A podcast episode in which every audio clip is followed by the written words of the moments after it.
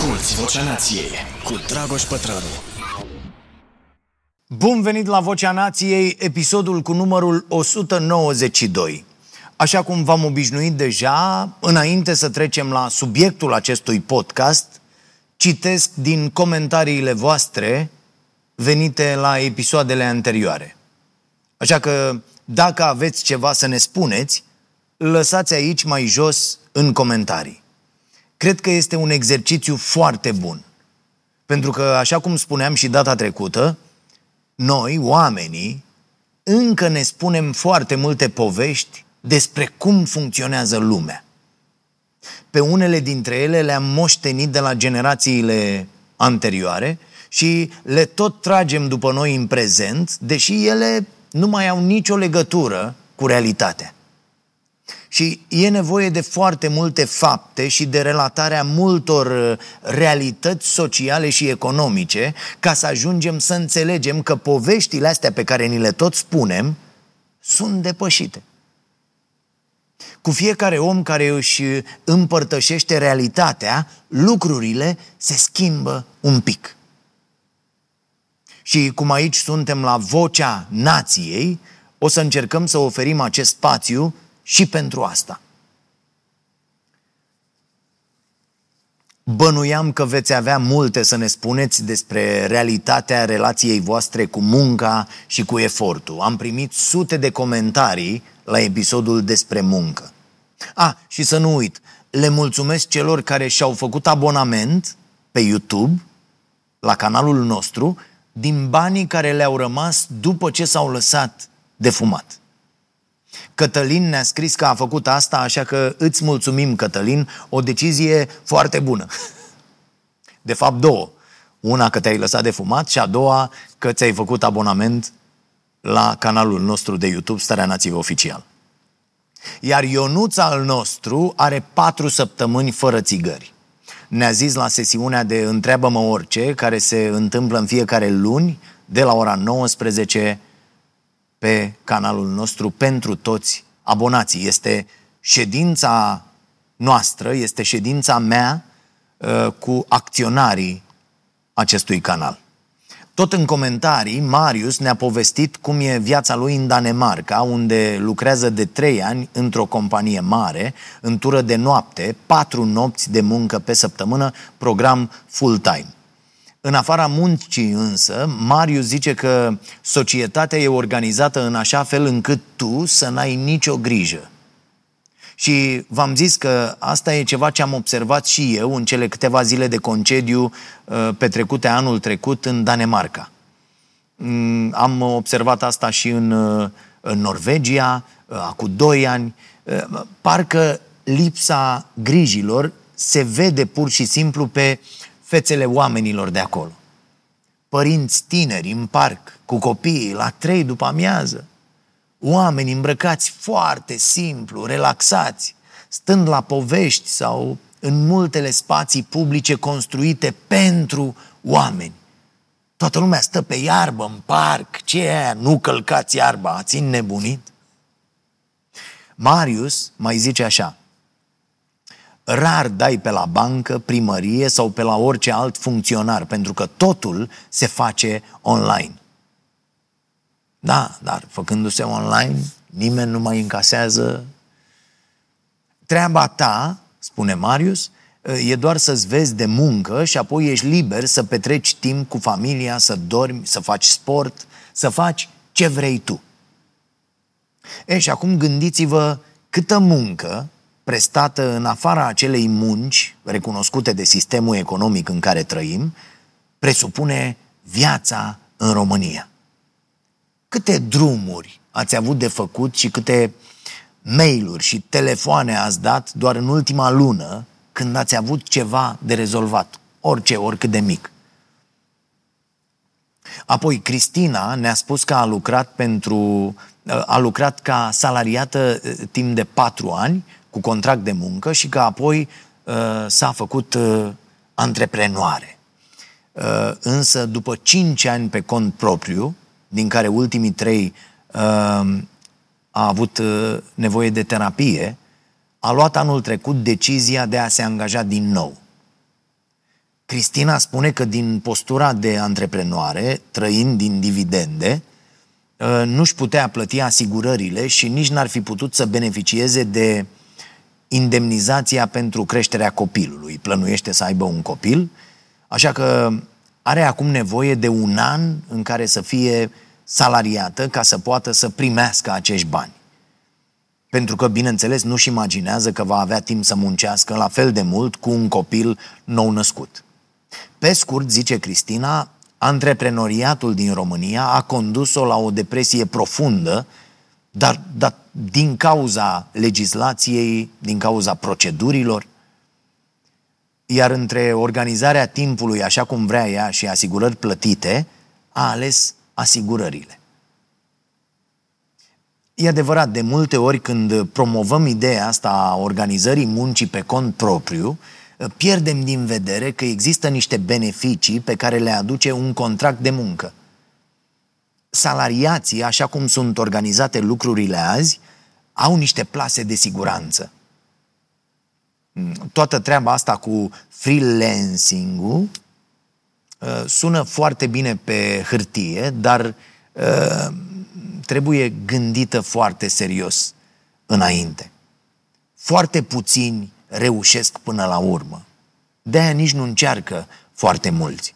Și eu mă uit la mine, ă, ă, privind înapoi așa, îmi dau seama că îți trebuie o doză serioasă de, de nebunie, de inconștiență, ca să nu te clintească niciun obstacol, să nu vezi de fapt obstacolele, ci doar calea pe care aceste obstacole o formează.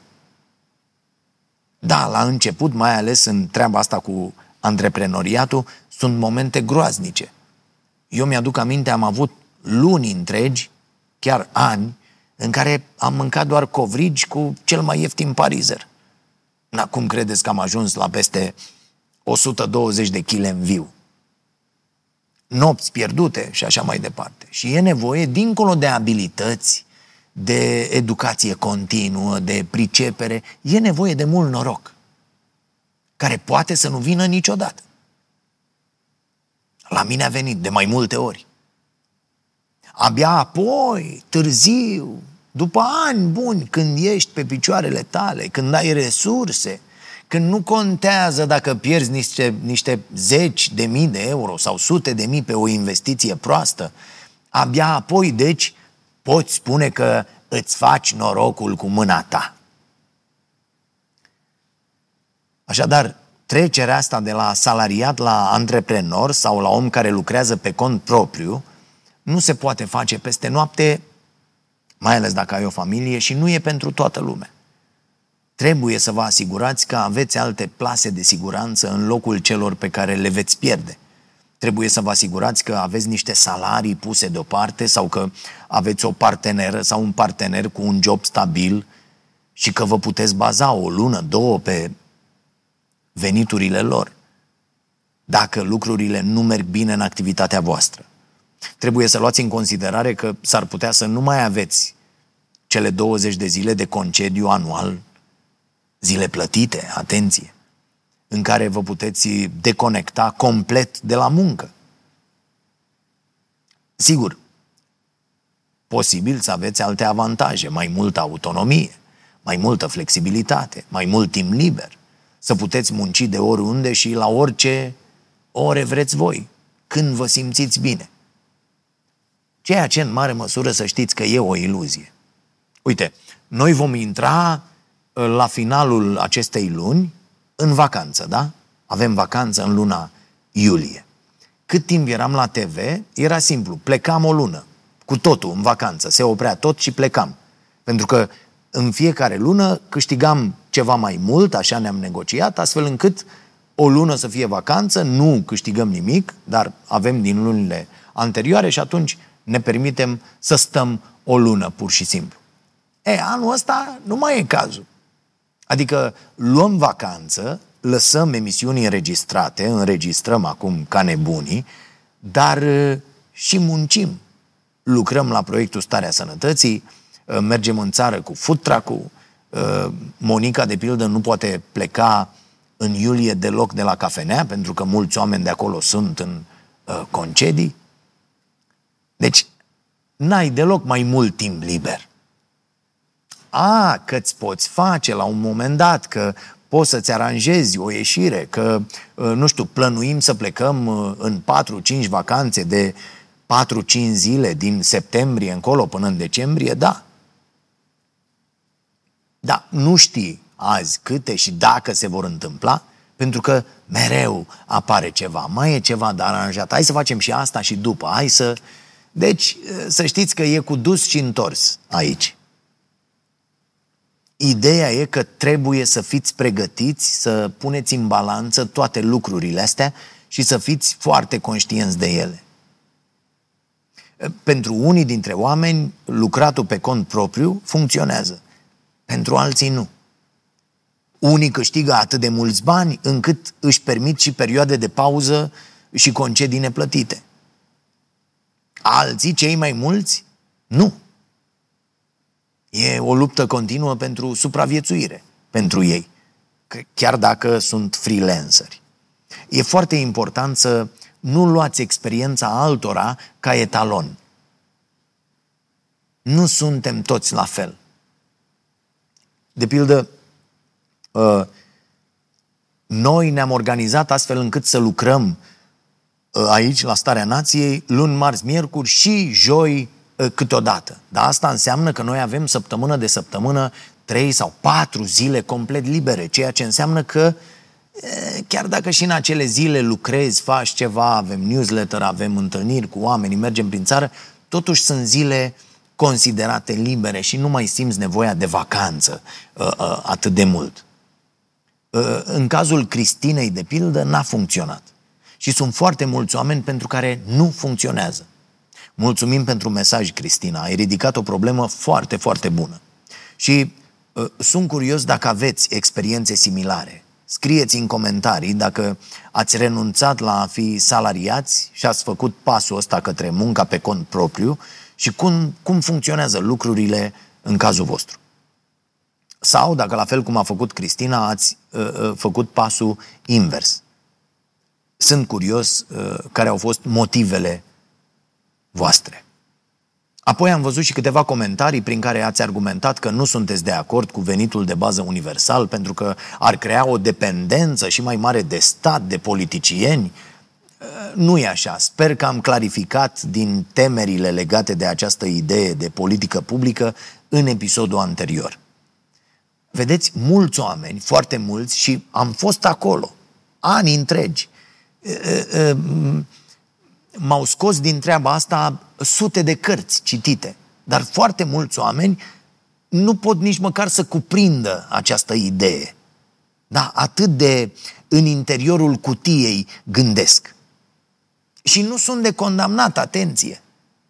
Pentru că exact asta vrea de la noi societatea. Așa ne crește. Să nu cumva să ieșim din rând, să nu cumva să ne închipuim soluții mai bune. Să nu fim creatori de soluții. Nu. Uite, vă rog să faceți, uh, mai ales cei uh, sceptici, uh, acest exercițiu. Să stați câteva minute cu gândurile voastre și să vă întrebați. În cazul vostru, cum ar funcționa? Voi ați simți o dependență mai mare de stat și de politicieni dacă ați avea dreptul, atenție, dreptul la o sumă de bani care să vă asigure supraviețuire? Repet, dreptul.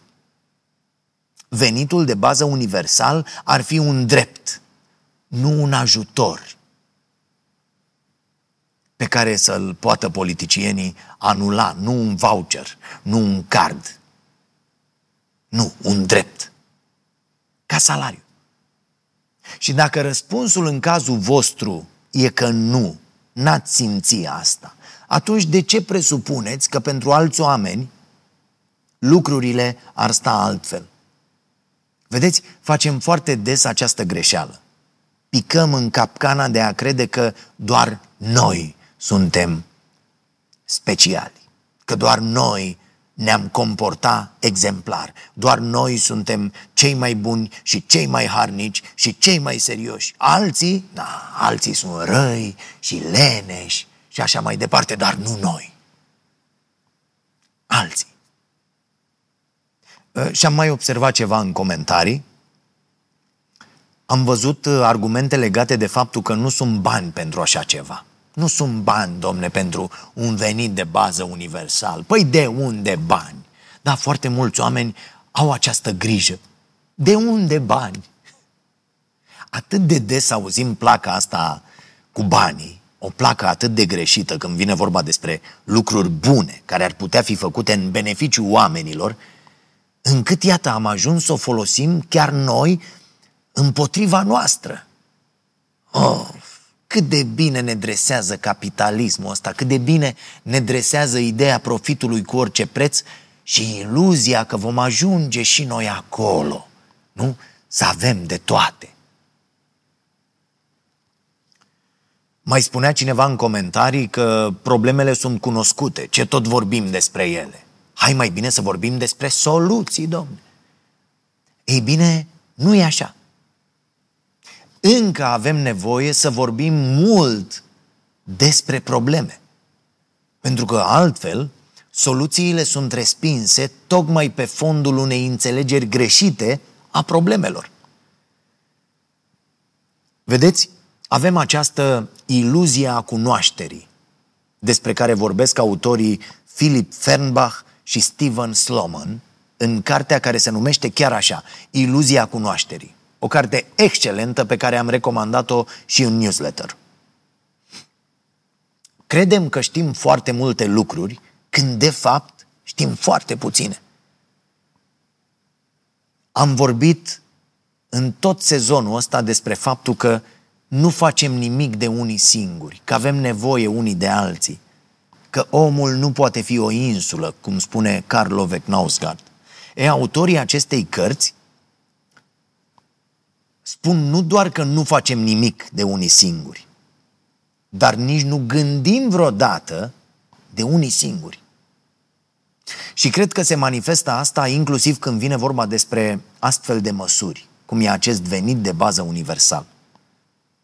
Dacă ne-am permite să stăm un pic singuri, izolați de toate lucrurile pe care le-am tot auzit de-a lungul timpului, n-am avea absolut niciun motiv să ne opunem unei astfel de idei.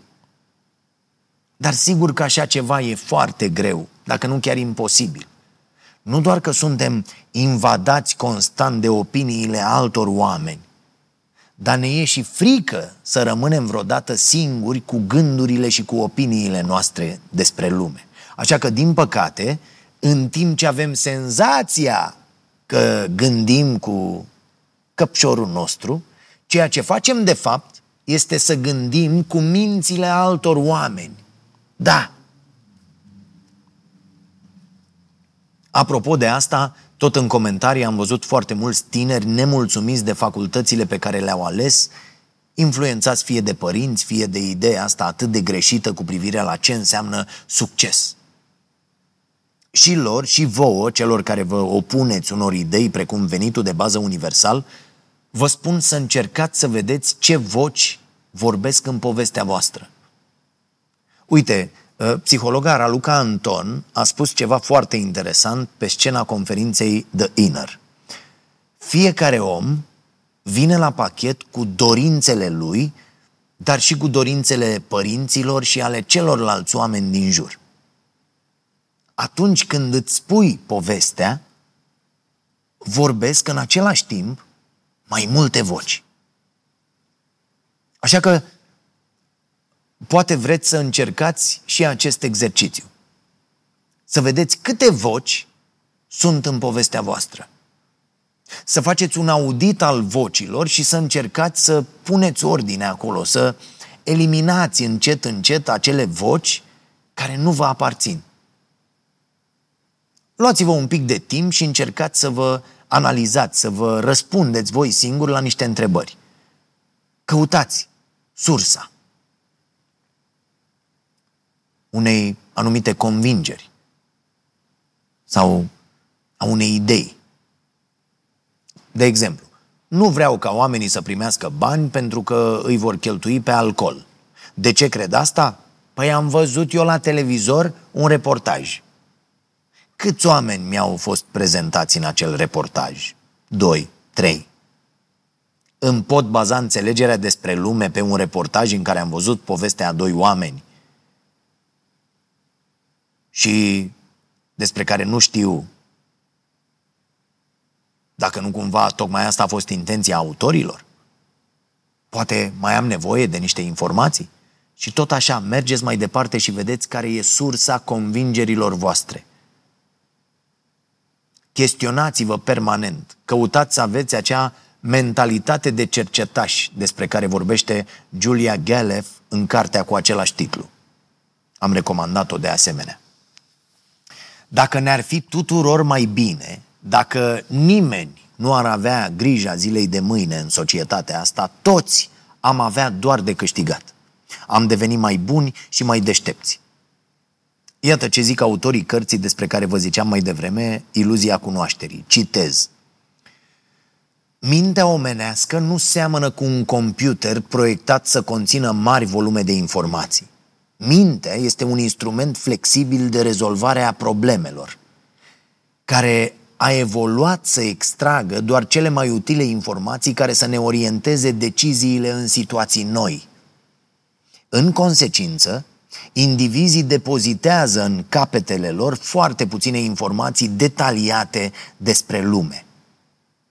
În acest sens, oamenii seamănă cu albinele, iar societatea seamănă cu un stup. Inteligența noastră rezidă nu în creierele individuale, ci în mintea colectivă. Ca să funcționeze, indivizii se bizuie nu doar pe cunoștințele depozitate în craniile lor, ci și pe cunoștințele stocate în altă parte. În corpurile noastre, în mediu și mai ales în ceilalți oameni. Când le pui pe toate la oaltă, gândirea umană este incredibil de impresionantă. Dar este produsul unei comunități, nu doar al individului de unul singur. Am încheiat citatul. Fiecare dintre noi este produsul unei comunități. Așa că de câte ori vă supără clasa politică, de câte ori vă enervați că nu aveți cu cine să votați acum 2024, că asta e întrebarea cea mai întâlnită, eu cu cine votez? Pardon? Amintiți-vă că o să fie tot mai rău dacă nu o să ne fie tuturor mai bine cât mai curând. Pentru că, repet, fiecare dintre noi este produsul unei comunități. Iar pentru ca produsele acestei comunități să fie cât mai bune, condițiile de viață trebuie să devină mai bune. Educația trebuie să devină mai bună. Sănătatea trebuie să devină cât mai bună. Ca să existe cât mai multă inteligență depozitată în mintea noastră colectivă, cum zic autorii acestei cărți, ca să ne putem baza pe cunoștințele stocate în ceilalți oameni, acei oameni, acei ceilalți oameni, trebuie să aibă posibilitatea să stocheze. Și așa cum un computer nu funcționează fără energie, indiferent cât de performant e, nici oamenii nu funcționează bine în absența nevoilor de bază îndeplinite, indiferent cât de mare ar fi potențialul lor. Și atenție, nici măcar nu trebuie să vreți binele altor oameni de dragul lor, ci de dragul vostru. Da, da, pentru că ați avea doar de câștigat din asta. Ar trebui să vă doriți asistență socială cât mai puternică în România, nu din bunătate, ci din cel mai puternic sentiment de egoism. Da, da, pur și simplu din egoism. Pentru că v-ar fi vouă mai bine dacă tuturor celor din jur le-ar fi mai bine. Și dacă tot vorbim despre mai bine, fac o scurtă paranteză ca să vorbesc despre partenerii noștri de la Server Config, care pun numărul la dezvoltarea unei economii mai bune, a unei economii circulare. pe lângă produsele lor refurbished, care sunt de cea mai bună calitate și știți deja că pot să confirm asta din proprie experiență, pe site-ul Server Config găsiți și produse second hand. E vorba despre produse care au mici probleme estetice, dar care funcționează foarte, foarte bine. Produse care au aceeași performanță ca un uh, uh, uh, produs refurbished, dar la un preț și mai mic. Uh, uh, ca un produs nou, da? dar la un preț mai mic. Așa că dacă sunteți în căutare de produse electronice, vă recomand să intrați pe uh, server liniuță config.ro slash outlet, lăsăm linkul în descriere. Eu zic că diferențele de preț chiar sunt substanțiale și e un dublu câștig. Câștigă și portofelul vostru, dar și planeta. Și bineînțeles că am uitat la început și cred că s-a, e prea concentrat acum, Hmm. L-am lăsat prea mult, se vede, dar tot merge. Pentru că un ceai bun rămâne un ceai bun. Vă recomand ceaiul nației, pe care eu îl beau zilnic, îl găsiți în cafeneaua nației din Ploiești și pe site-ul nostru stareanației.ro slash magazin. Există acolo sortimente pentru toate gusturile, sper să vă găsiți ceaiul preferat și schimbăm site-ul acum, vom avea, așa cum ni s-a cerut, inclusiv sortare după cele mai vândute, cele mai frumoase, cele mai arătoase. Ehm, avem multe solicitări să livrăm și în afara țării. Nu e cazul, pentru că ar costa mai mult transportul decât produsele și mi se pare aiure. Ehm, revenind la subiectul nostru, ideea e simplă. În fiecare societate există anumite lucruri de care ne ocupăm în mod colectiv, într-o măsură mai mică sau mai mare. Educație, îngrijiri medicale, ajutoare de șomaj, uh, uh, ajutoare sociale, locuințe sociale și așa mai departe. Toate astea, împreună, compun acel contract social despre care vorbește și Minuș Shafik în cartea Ce ne datorăm unii altora, tradusă la noi, o carte excelentă. Când restrângem contractul ăsta social, ne rămâne nouă să facem cât mai multe pe cont propriu. Să ne descurcăm cum putem, singuri. În foarte multe dintre societăți, familiile sunt cele care asigură mare parte din munca de îngrijire a copiilor, din educația lor, din munca de îngrijire a altor oameni uh, atunci când sunt bolnavi, îngrijirea părinților, îngrijirea bunicilor și așa mai departe. Însă timpul și atenția noastră sunt finite. Așa că atunci când contractul social e tot mai slab, mare parte din timpul și atenția noastră trebuie să meargă către asigurarea nevoilor de bază. Așa că rămâne foarte puțin timp pentru alte lucruri. Vă dau un exemplu. Ați auzit, cred, de Sana Marin. Uh, Marin ar fi pe românește, Marin, e, se poate pronunța oricum vreți, da? Se scrie s a n n a Marin. Uh, în curând, fosta prim-ministra a Finlandei, cea mai tânără prim-ministră din istoria acestei țări. Avea 34 de ani când a preluat acest rol în 2019. Uh, urmează să predea în curând ștafeta unui lider de dreapta, pentru că, na, ăsta e trendul, din păcate, în toată Europa.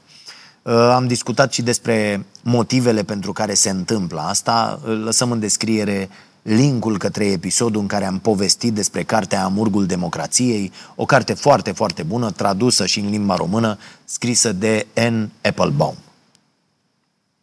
Și în cazul Finlandei, o bună parte dintre alegători a dus grija datoriilor statului. Uh, cum ziceam, oamenii au ajuns să facă treaba politicienilor. Dar altceva voiam să vă spun acum. Uh, această doamnă a spus într-un documentar că și-a permis să facă multe lucruri și a avut curajul să intre în politică pentru că Finlanda e o țară cu protecție socială funcțională de care ea a beneficiat. De mică a știut că orice s-ar întâmpla va putea beneficia de asistență socială în țara ei. Da, altfel îți asumi riscuri atunci când știi că ai o plasă care te va ține atunci când vei cădea. În România această plasă este complet inexistentă. În România caz direct în prăpastie, unde dacă s-ar putea, politicienii ar pune din loc în loc și niște țepușe mari și ascuțite. Iar problema, problema noastră e că nu doar politicienii ar face asta, ci și noi între noi ne-am face asta. Să nu moară doar capra vecinului, lasă să moară și vecinul. Ne dorim cumva să, să vedem oameni muncind până la epuizare ca să poată trăi, încât, iată, ne îngreunăm unii altora viața cu mult înainte să ne îngreuneze cei pe care îi votăm. Faptul că mulți dintre noi resping pur și simplu cu vehemență ideea unui venit de bază universal este o astfel de țeapă metaforică. Avem ideea asta că binele ar fi cumva o resursă finită și că trebuie să le refuzăm altora binele ca să avem noi cât mai mult. Complet greșit. Binele individual crește direct proporțional cu binele colectiv.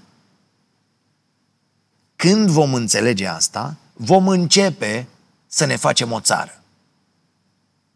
Așadar, dacă nu vă plac politicienii noștri de azi, rețineți că tot ei și copiii lor vor deține puterea. Pentru că sunt singurii care și-au creat în timp plasele de siguranță de care au nevoie ca să-și asume riscuri. Sunt singurii care au o viață atât de lipsită de griji, încât au energia necesară ca să fie acolo, în politică. Dacă vreți să vedeți și alte figuri pe scena politică, trebuie să începeți să vă doriți să le fie bine cât mai multor oameni. E atât de simplu.